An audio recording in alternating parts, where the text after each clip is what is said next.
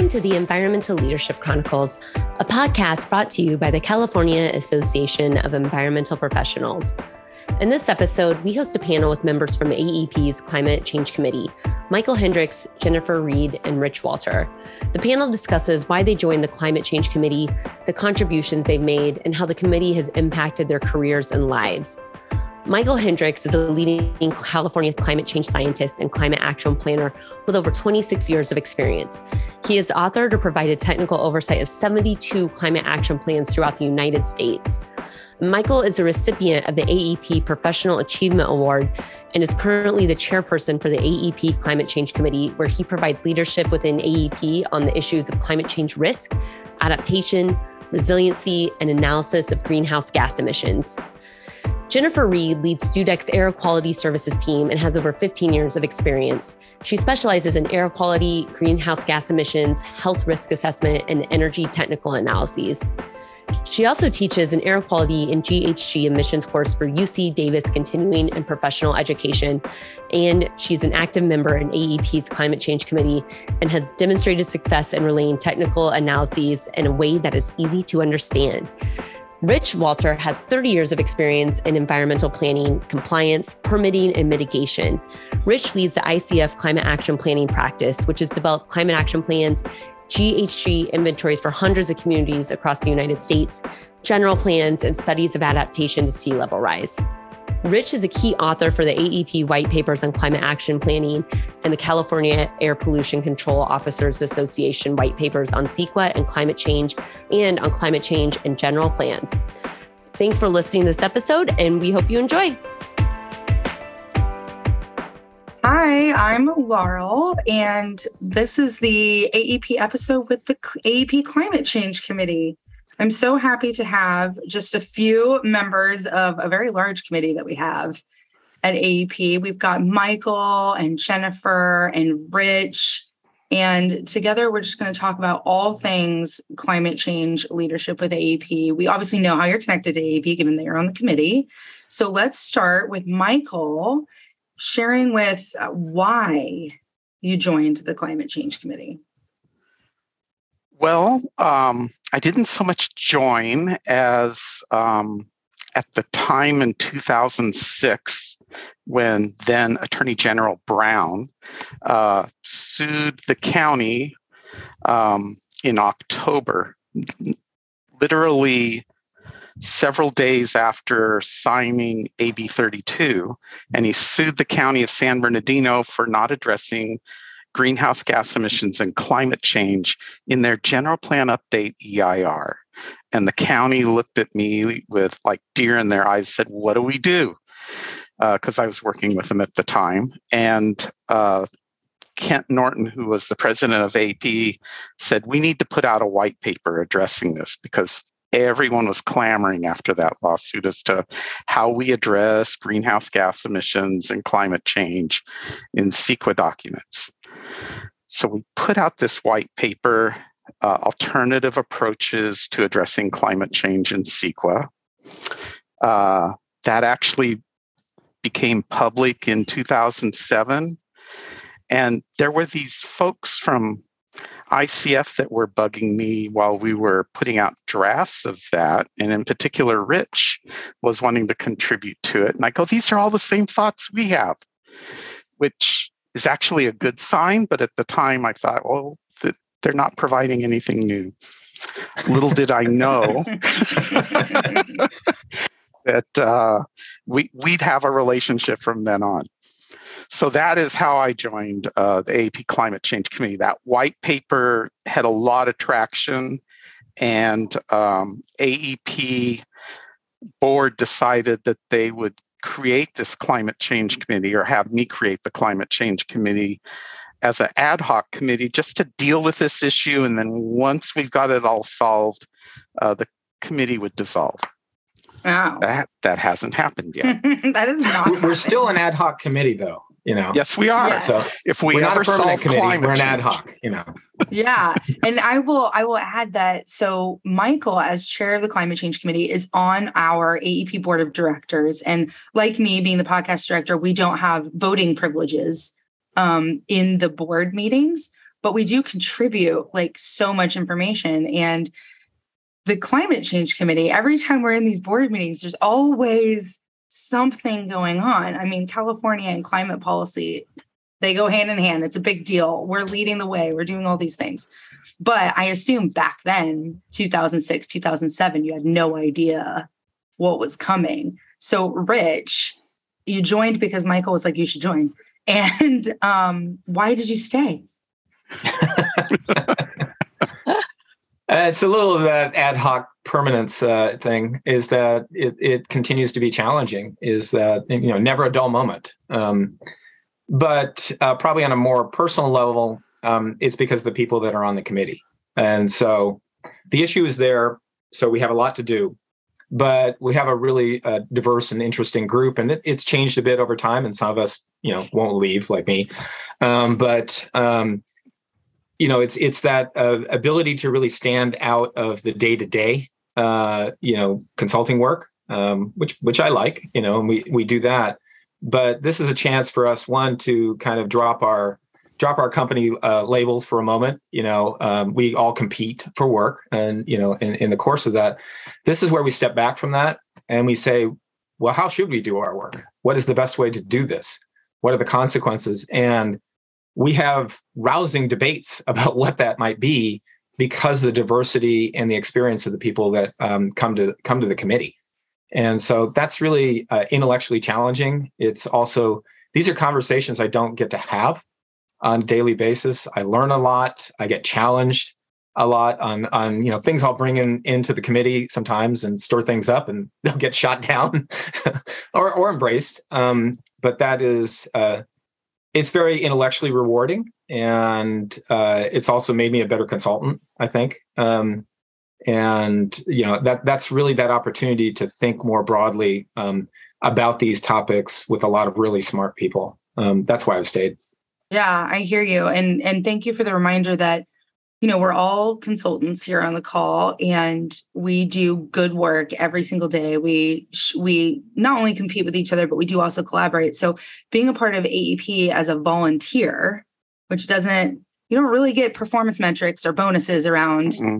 you know being on the climate change committee or the podcast committee for example, but um you know, it is an opportunity to also share your professional thoughts and feelings uh, without having to represent, you know, ICF in Rich's case or Dudek in, in Jennifer's case, um, Michael and I owning our own consulting firms can say whatever we want to say, but is it's um yeah, it's a break, right? Like you get to take a break from all the things that you're doing in the consulting world every day and then group group up with these brilliant minds and like just explore a whole nother avenue. And I can completely understand how that has been attractive. And Jennifer, on your side, I know that you're a relatively newbie.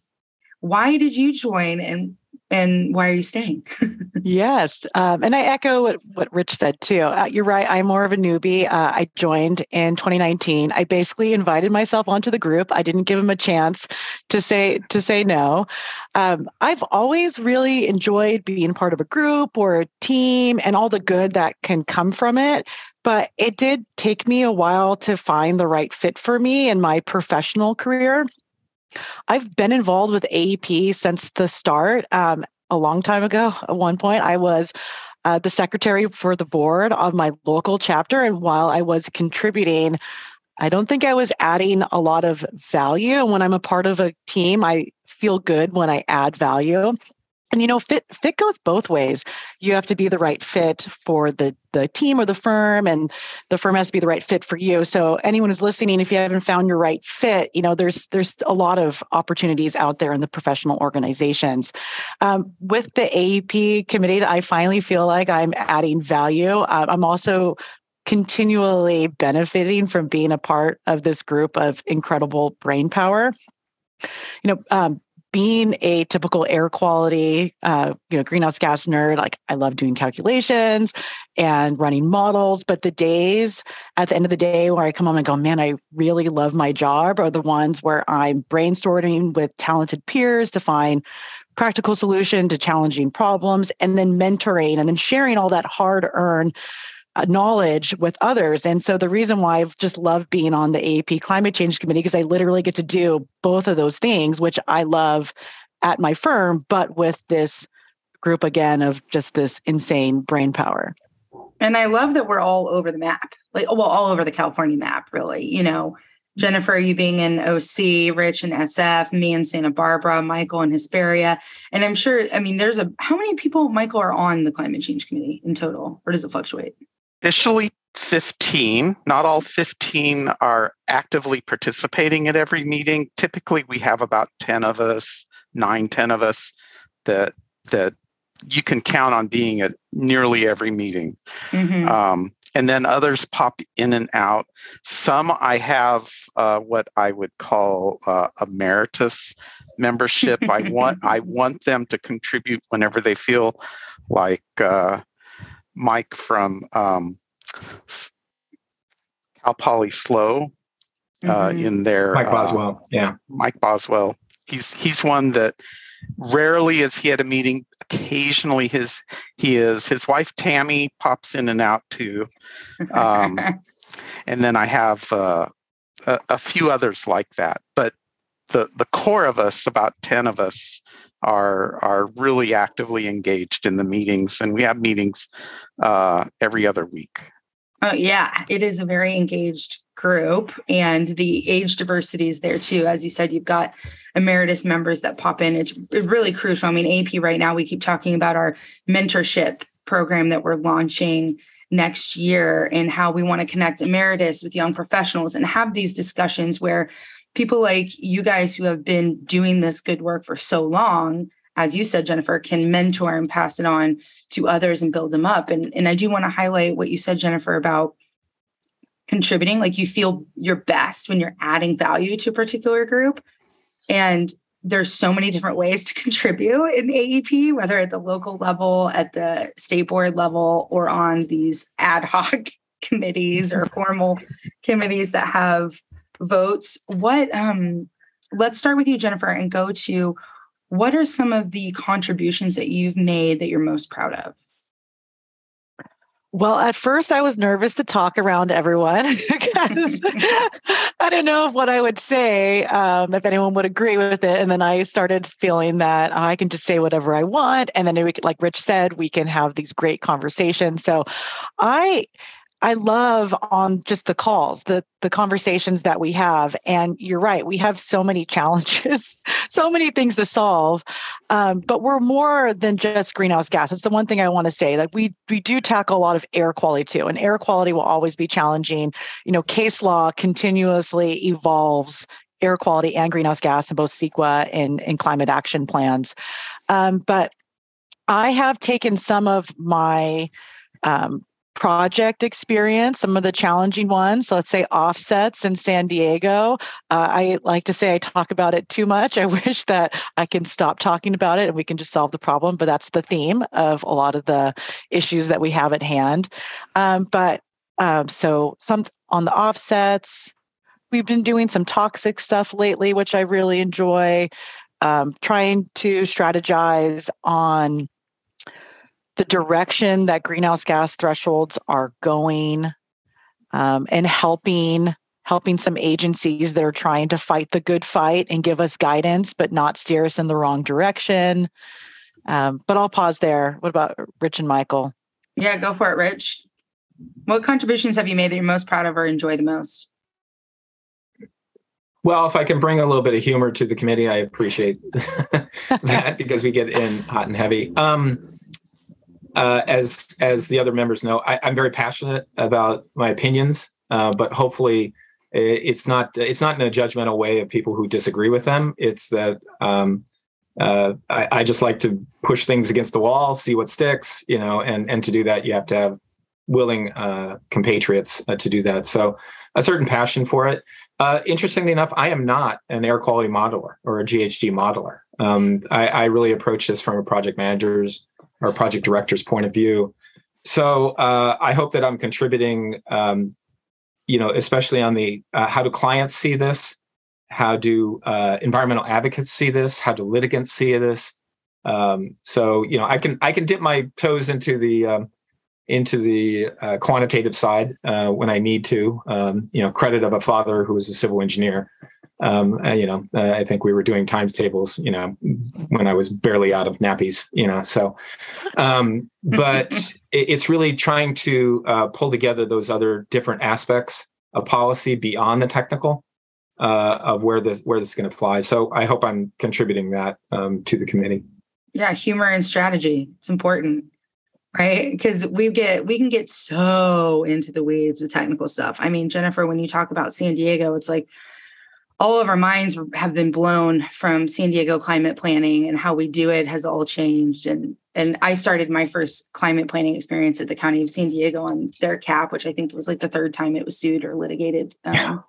and it's it's uh, at one point like to motivate myself to keep moving forward and fight the good fight like you said being a public agency member was I have to think about how California is the world's fifth largest economy.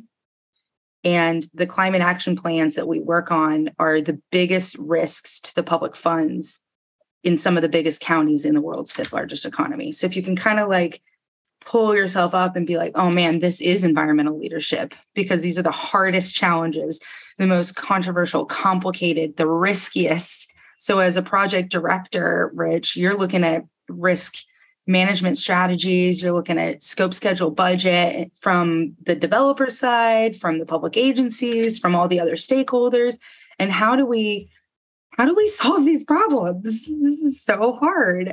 Enter AEP climate change committee. So that said michael being you know the founder the uh, the one of the common threads the blurred constant in all of this what are some of the contributions that you've made that you're most proud of or enjoy the most?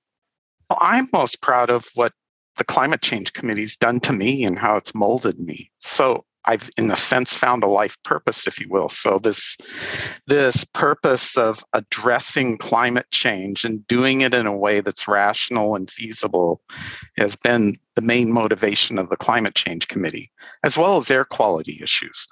Um, but that in turn has really, as I said, given me life purpose in that I am contributing not just at a professional level, but at a personal level in some little niche, little teeny niche, I'm making a difference in the world. So after I'm gone, there'll be it'll be a little better. Not enough to really uh, claim any credit, but just enough to show that uh, this is meaningful work and that meaningful work is is what has really energized me to continue with the climate change committee and continue uh, solving problems if you will. So i'm with jennifer in that the most fun we have in our profession is when we are really brainstorming to figure out how to solve a difficult issue. And that uh, has permeated my whole life in a sense because of that I, and, and I want to I want to mm-hmm. I want to uh, give a shout out to Michael on something that he's brought to the committee that I think is absolutely critical to both its longevity and its effectiveness. Is that Michael has uh, uh, always advocated that the committee um, should represent multiple solutions, and that these are tough issues. There are a lot of different valid points. You know, there's weaknesses and strengths to any argument, but um, Michael's never been about leading this committee towards one answer or embracing one answer because there's usually multiple answers that the consulting world, the legal world is bringing to this. It's not, it's, it's, you know, we may individually think this is the best answer, um, but Michael has always advocated that we bring all those arguments um, into our white papers or into our presentations and you know some of things just don't fly and we'll we'll let those you know let those you know go into the dustbin. Uh, but i think it's a real credit to michael that he's always been advocating that we bring all those ideas to the table because um, that makes us more effective as an educational uh, you know committee. Uh, we definitely inform it. And california is really diverse and these issues you know um, they probably have they have multiple solutions or they have solutions that we don't know which one's going to ultimately work in the end as much that's as we, we advocate need... for one position that's what and so i really give credit to michael for that point of view and it is important to look at those different avenues because we really need to explore all the potential solutions to those problems. The ones And- that And w- without that, without that, you we wouldn't have a climate action plan in San Bernardino County and in Santa Monica and and San Francisco and you know um, uh, you know in in all these other places because if it had, had been you know I sit in San Francisco so there's certain types of caps that fly in the Bay Area right Yeah. um, they won't fly in other places um, because we're and all you have different. to approach it so differently and if, if you if you came with one solution you'd have less climate action plans not more. That's the that's the interesting thing. If everybody had to meet the san diego crucible Mhm. you know. none of us would have a plan. Well, we can't. And we also yeah, like and, and, and- and that that's what the diverse point of view is is what can every place do? What works in different places but still is making positive contribution on that. And that uh, i think that's critical in a, in a state that's as diverse as, as california or a country that's as diverse as the us you know? Yeah, you have to wanna- have different approaches. I want to add because um, as when I was first starting out as an environmental professional, and I'm learning about what planning is and CEQA, and you start to like learn that every county, every jur- land use jurisdiction is different, and you're like, when Yeah. a developer or somebody comes to you and says, "Oh, how much is permitting going to cost for me to do all these solar projects I want to do?" For example, and you're like, "Well, it depends." And then it also depends on what policies each jurisdiction has in place. So not only just their land use zoning and their environmental permitting requirements at the local, state, and federal level, but also their policies. I mean, California has statewide policies, but then each local jurisdiction has its own unique uh, general plan policies, et cetera, because they're diverse in themselves. Like I keep going back to San Diego, for example, because it's a rural county. Like it, it has the highest abundance and diversity of organisms. It has some of the largest open space. It is a rural county, and yet you have these very, very dense communities. And so trying to solve greenhouse gas emissions or climate change where people are mobile and commuting really long distances between where they live and work and play that is i found to be the joy of becoming a planner the joy of becoming an environmental professional is you're like oh well it depends and let me sleuth and investigate and put all this together. So to your point michael about like enriching your personal life i found i'm a i'm a better thinker being involved in ap because we go okay, what happens if I pull this string over here? What is it going to affect over here? What are the unintended consequences? Not just what are the financial risks. Of course, there's always costs, but what are the real intangible benefits? What are the co benefits? What are the unintended consequences? Are there going to be environmental justice issues? Are certain groups going to benefit more than others or or have higher costs than others? That is why I find it so complicated. And that is why I feel like the climate change committee is, ad hoc, but forever long lasting. And thank you again, Rich, for acknowledging uh, Michael's unique contribution because I felt that too. You know, Michael, you're a grandfather and a parent. And I often come to you at board meetings and I'm like, what is it? What is it like being a grandparent? And like, what have you seen change over your life and in this profession? And I just, I want to highlight that your institutional knowledge and the way that you share your your personal enrichment has been very inspiring to um, up and comers and, and people like me that are growing within the organization. So this is another little love fest. Shout out to Michael. Thank you so much. Um, yeah, and so speaking of, I know you said enriching. I just wanted to also say that you know we we come together and we uh, put a lot of thought into stuff, but then we just don't keep it to ourselves, right? We have great representation throughout firms with air quality and greenhouse gas professionals. Uh, we think of something, I go, oh my goodness. I go to my team, I go, let's talk about it. I bring those great ideas back. And it, so we go throughout like all of our teams bringing these ideas in and out.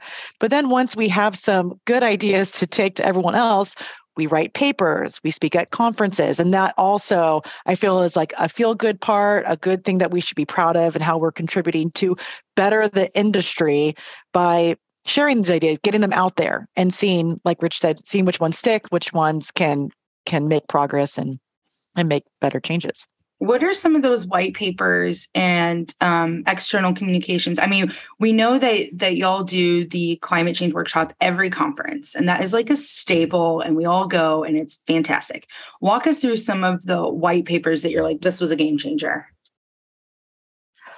I, I did like the offset one recently after Golden Door because we, the team was um, getting all these briefs after the case, a lot from attorneys that had some um, kind of negative thoughts about offsets after and we went in hard with our um, sassy opinions and put out a you know a paper saying this is what we think this is the science and um, i think it was well received and um, and quoted i think some people appreciated that stance. It was really um, not the same stance of everyone else saying, "Oh, just don't use offsets anymore. It's too risky." It's like, no, this is what we think.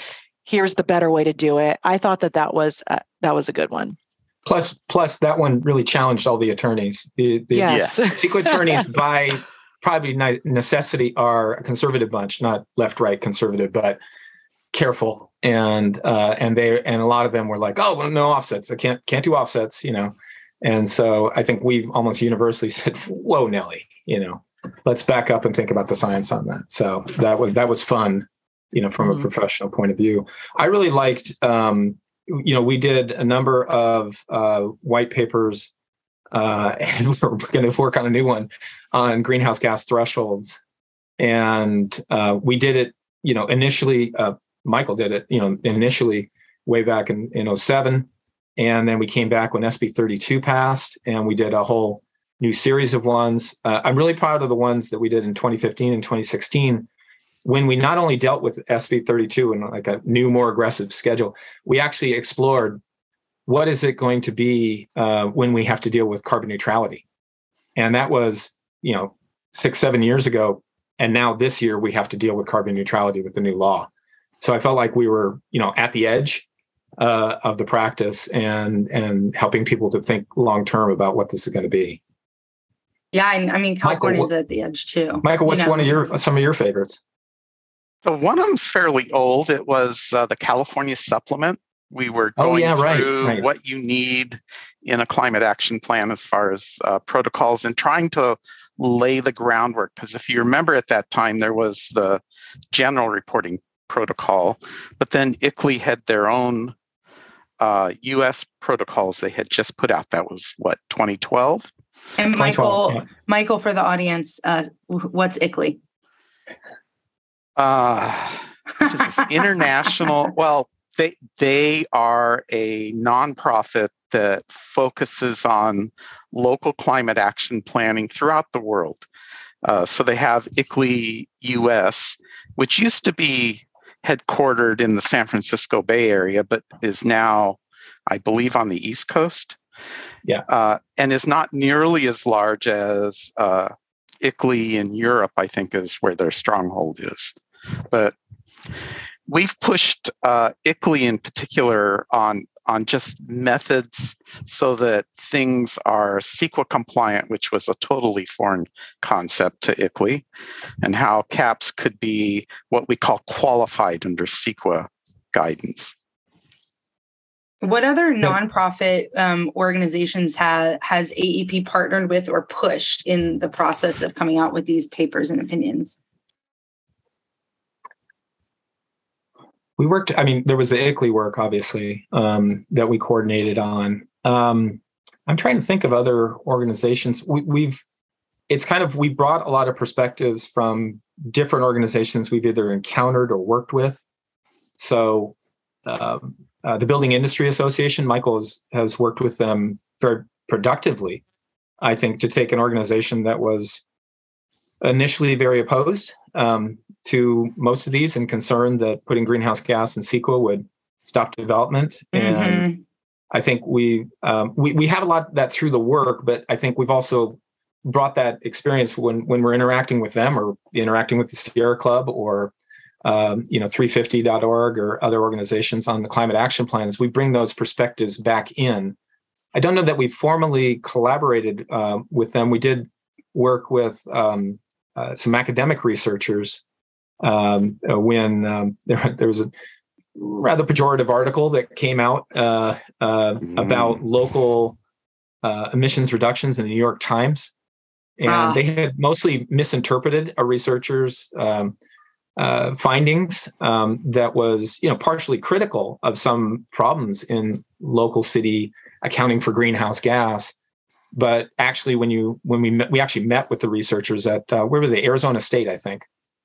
Uh, um, University in Northern Arizona. Oh, Northern yeah. Arizona, yeah. yeah. University of Northern Arizona. When we actually we actually as a committee met with the researchers and said, "Hey, we got some issues," and we kind of talked it out. And we found that, as as typical, you know, go to the source, read the actual paper in the first place, as opposed to the headlines about it. Ah. Uh, and uh, we were able to kind of get to the nubs of what they were doing, uh, and that was important. We put out we put out some um, notices on it. Others did as well to kind of temper down because people can get the really wrong impression from a newspaper article if they don't understand the science behind it and kind of the practice behind it. So I, I liked our involvement there because we were able, at least to in within our field, to kind of communicate. Hey, wait a minute, the sky is not falling.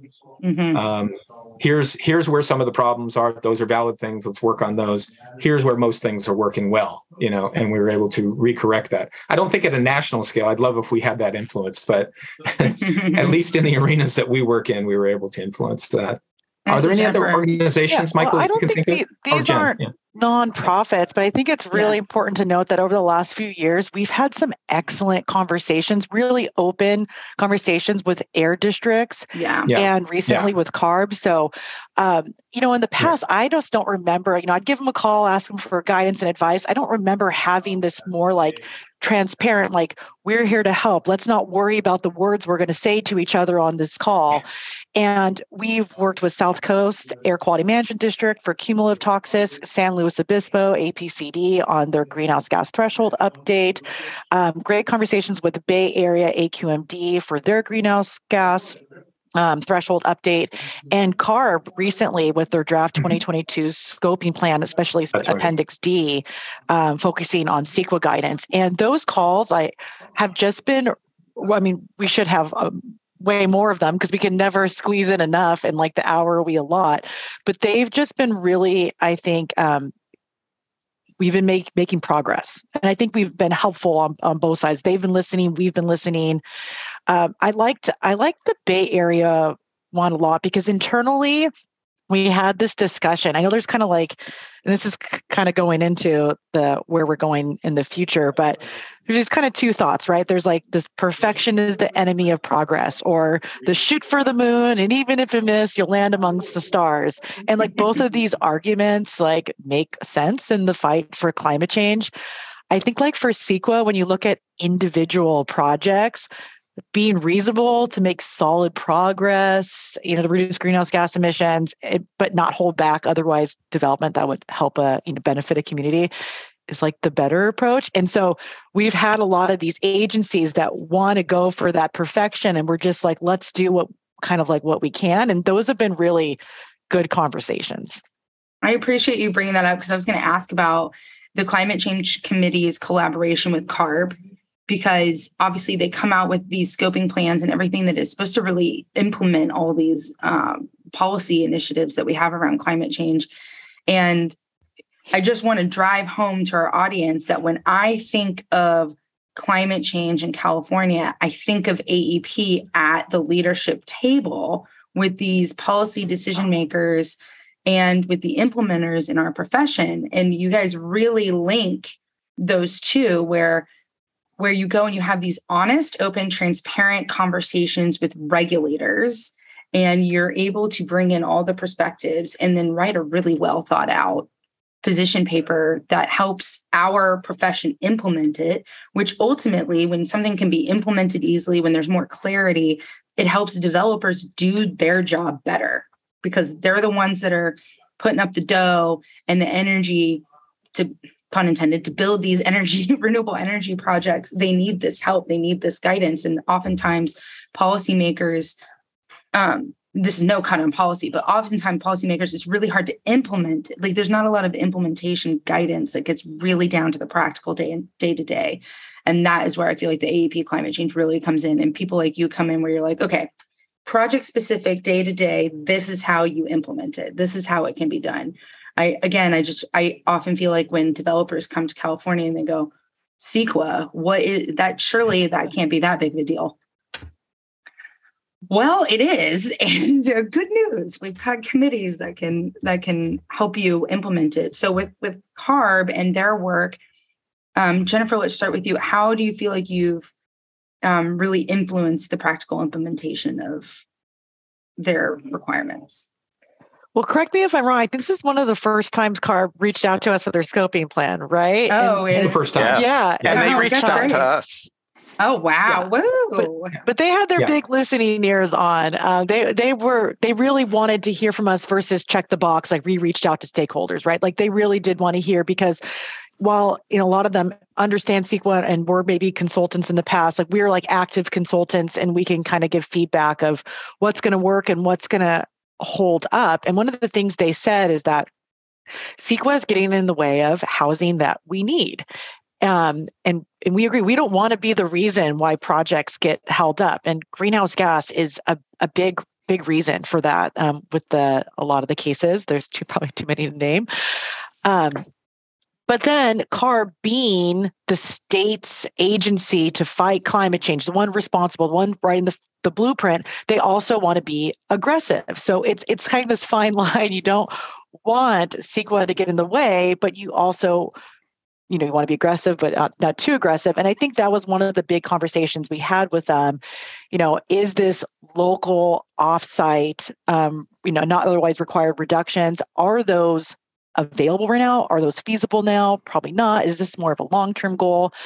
Um, I thought that was a, a really big helpful thing. Um, and then I'll let Rich and Michael talk about the other stuff about substantial progress.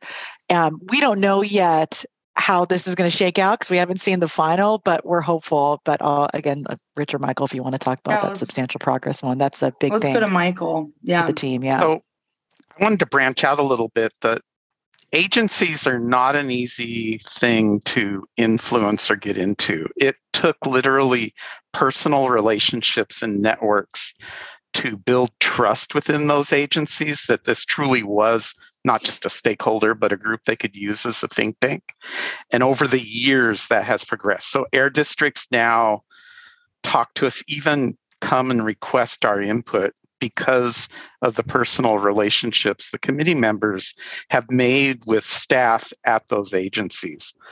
Um, we tried to reach out to CARB, gosh, way back in 2007 and the very first scoping plan. And they have always had a hands off approach to us. They felt we were advocating a particular position for developers or consultants. So I was very encouraged this year that they reached out to us when they were drafting the 2022 scoping plan. Finally, we built those relationships to that point.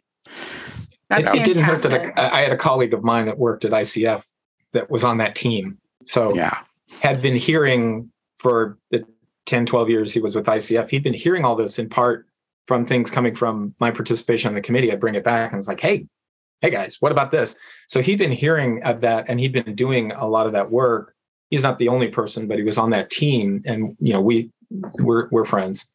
So that that helped because he he reached he had reached out to me and said and and actually was very interested on that side of bringing this local uh, local development local government kind of perspective to parts of carb because the scoping plan is a lot of things and it is. you know it's dealing with cars it's dealing with the with the grid it's dealing with industrial sources um, that isn't the focus of most of our work. You know most of our work is is on local climate action plans local development type projects but this is the first time and give credit to carb this is the first time they've really dived into developing that role. Previously they said and local government should do some things you know and should help out.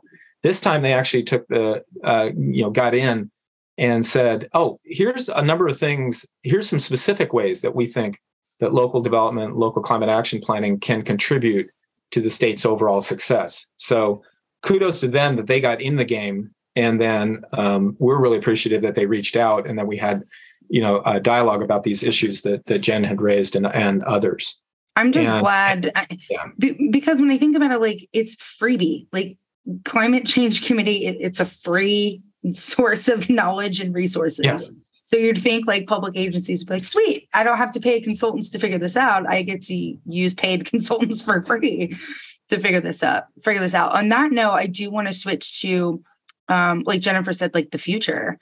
So we've yeah. got AB 1279 that we want to talk about. Um, Rich, Michael, why don't you kick us off with the carbon neutrality discussion? Where is all of this going? What's the next thing that we're going to address?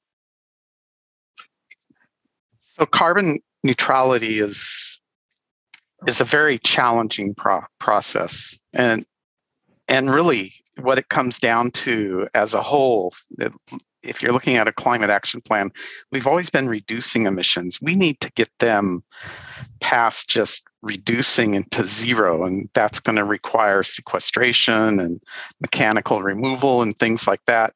So, figuring out where uh, local agencies, cities, and counties can go with their climate action plan and how far they can go in complementing what the state is doing to get into carbon neutrality right now is a huge challenge. And at a project level, I never thought projects were a good fit for CEQA analysis of GHG emissions. It's yeah. a cumulative impact, and it makes more sense to put climate change in context with what's going on around the project within a city or a county or a region than just to look at a project but project thresholds how's how's carbon neutrality going to affect that um, that that is the challenges we have. So we are amongst the committee right now discussing those and coming up with alternative approaches to how we can deal with this at a project level in determining levels of significance in CEQA and at a climate action planning level, determining how we can feasibly have a carbon neutrality target. Right. Yeah, an interesting challenge of this is that there's the technical challenge of turning it up to 11 you know to think of spinal tap you know yes. is that we've been we've been turning up to 11 and now 12 and now 13 um, you know on everything we can squeeze out in a local climate action plan or on a project level but this the neutrality interestingly enough is going to also introduce is what i will call storytelling um, which is there's there's everything you can put in the project and there's also this need to show how we're going to get to this goal in 2045 you know? And most things that we analyze in CEQA a lot of environmental we're looking at today. It's like this habitat this air quality this kind of thing. Here we're talking about everything we can do on the project today and then how does it perform over time in combination with what the state is doing if the feds ever do anything you know to get to this goal. That element that whole storytelling it's not just it's not just words. It's actually you know kind of actions that that will happen over time either by a city by a county by the state by a developer and putting that story together of how you know will contribute to this reduction over time. That second part the first part i mean we know all the technical stuff that we can do today um, you know and we can debate how to quantify it and all that kind of stuff. But really telling that story about how does this development in 2022 get to carbon neutral or 85% below or whatever number we decide is appropriate in 2045 that part is the real challenge that we've had. And and it's different. I mean this is both you know professionally very engaging because it's very challenging. It's very different from almost every other environmental analyses we do mm-hmm. um, so i think the ad hoc is going to continue for a while and jennifer where do you think we're going yeah, you know, I think everyone will agree that carbon neutrality is a great goal. Um, it's also just a challenging goal right now for individual land use pro- um, projects to show that they are complying with it because, as we know, the state has to do a lot. There needs to be a lot of technological progress. There's a lot of things outside of an applicant or a lead agency's control to get there. Um, and it doesn't just mean zero, right? Even the state as a whole, we don't get to zero, right? We have some emissions that can't go down. So then we have to go negative to, to balance out to get there. When you look on a micro scale individual project, they don't usually have that, those opportunities.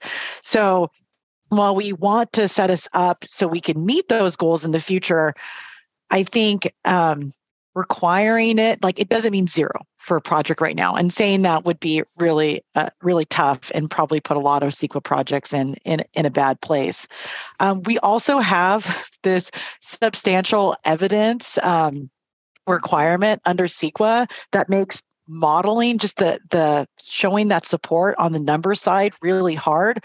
We know our cars are going to be all electric in 2045 but that's not what our models show right now. So we have that we know they have to be. We don't know that they will be. Okay yeah. I'm, I'm being very optimistic. They, we, we're going to get there at one point but even the state's model says we're at like 10% EVs in 2045. Mm-hmm. So there's a disconnect and there's a like to the ad hoc sense, we're, we're going to be around forever because we have a lot of things to solve. um, so yeah, check check it back in with us once I we think, uh, solve this one.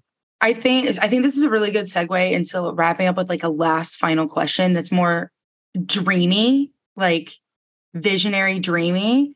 So let's all finish this sentence and I'll guide you. Um, wouldn't it be cool if?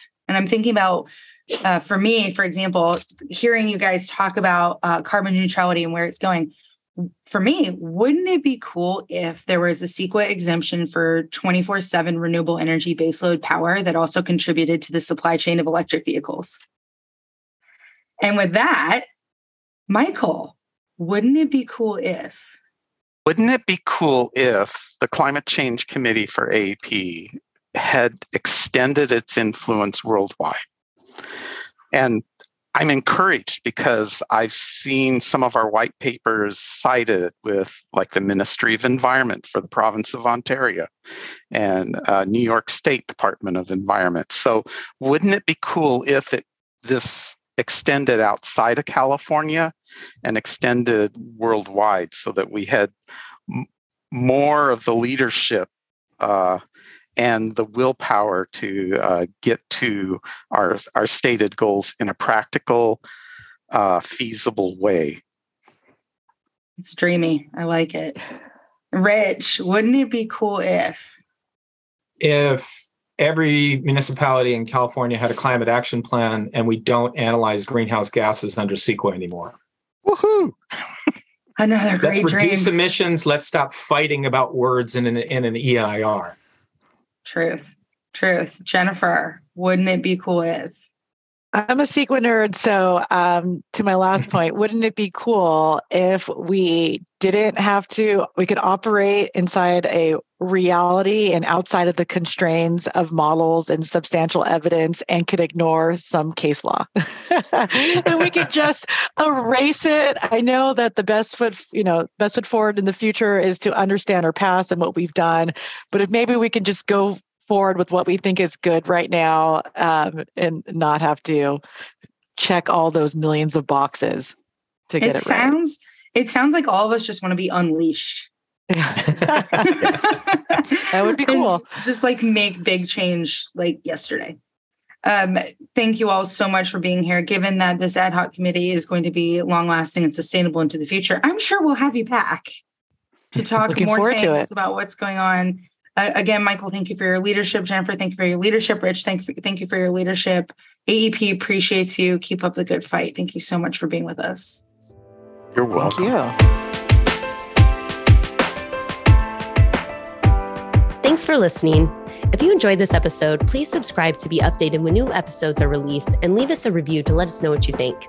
It also really helps us to share the podcast with others who may enjoy learning about the environmental industry. If you want to submit a shout out or any feedback, please send an email or voice memo to podcast at califaep.org. The email again is podcast with an S, podcast at C A L I F A E P.org.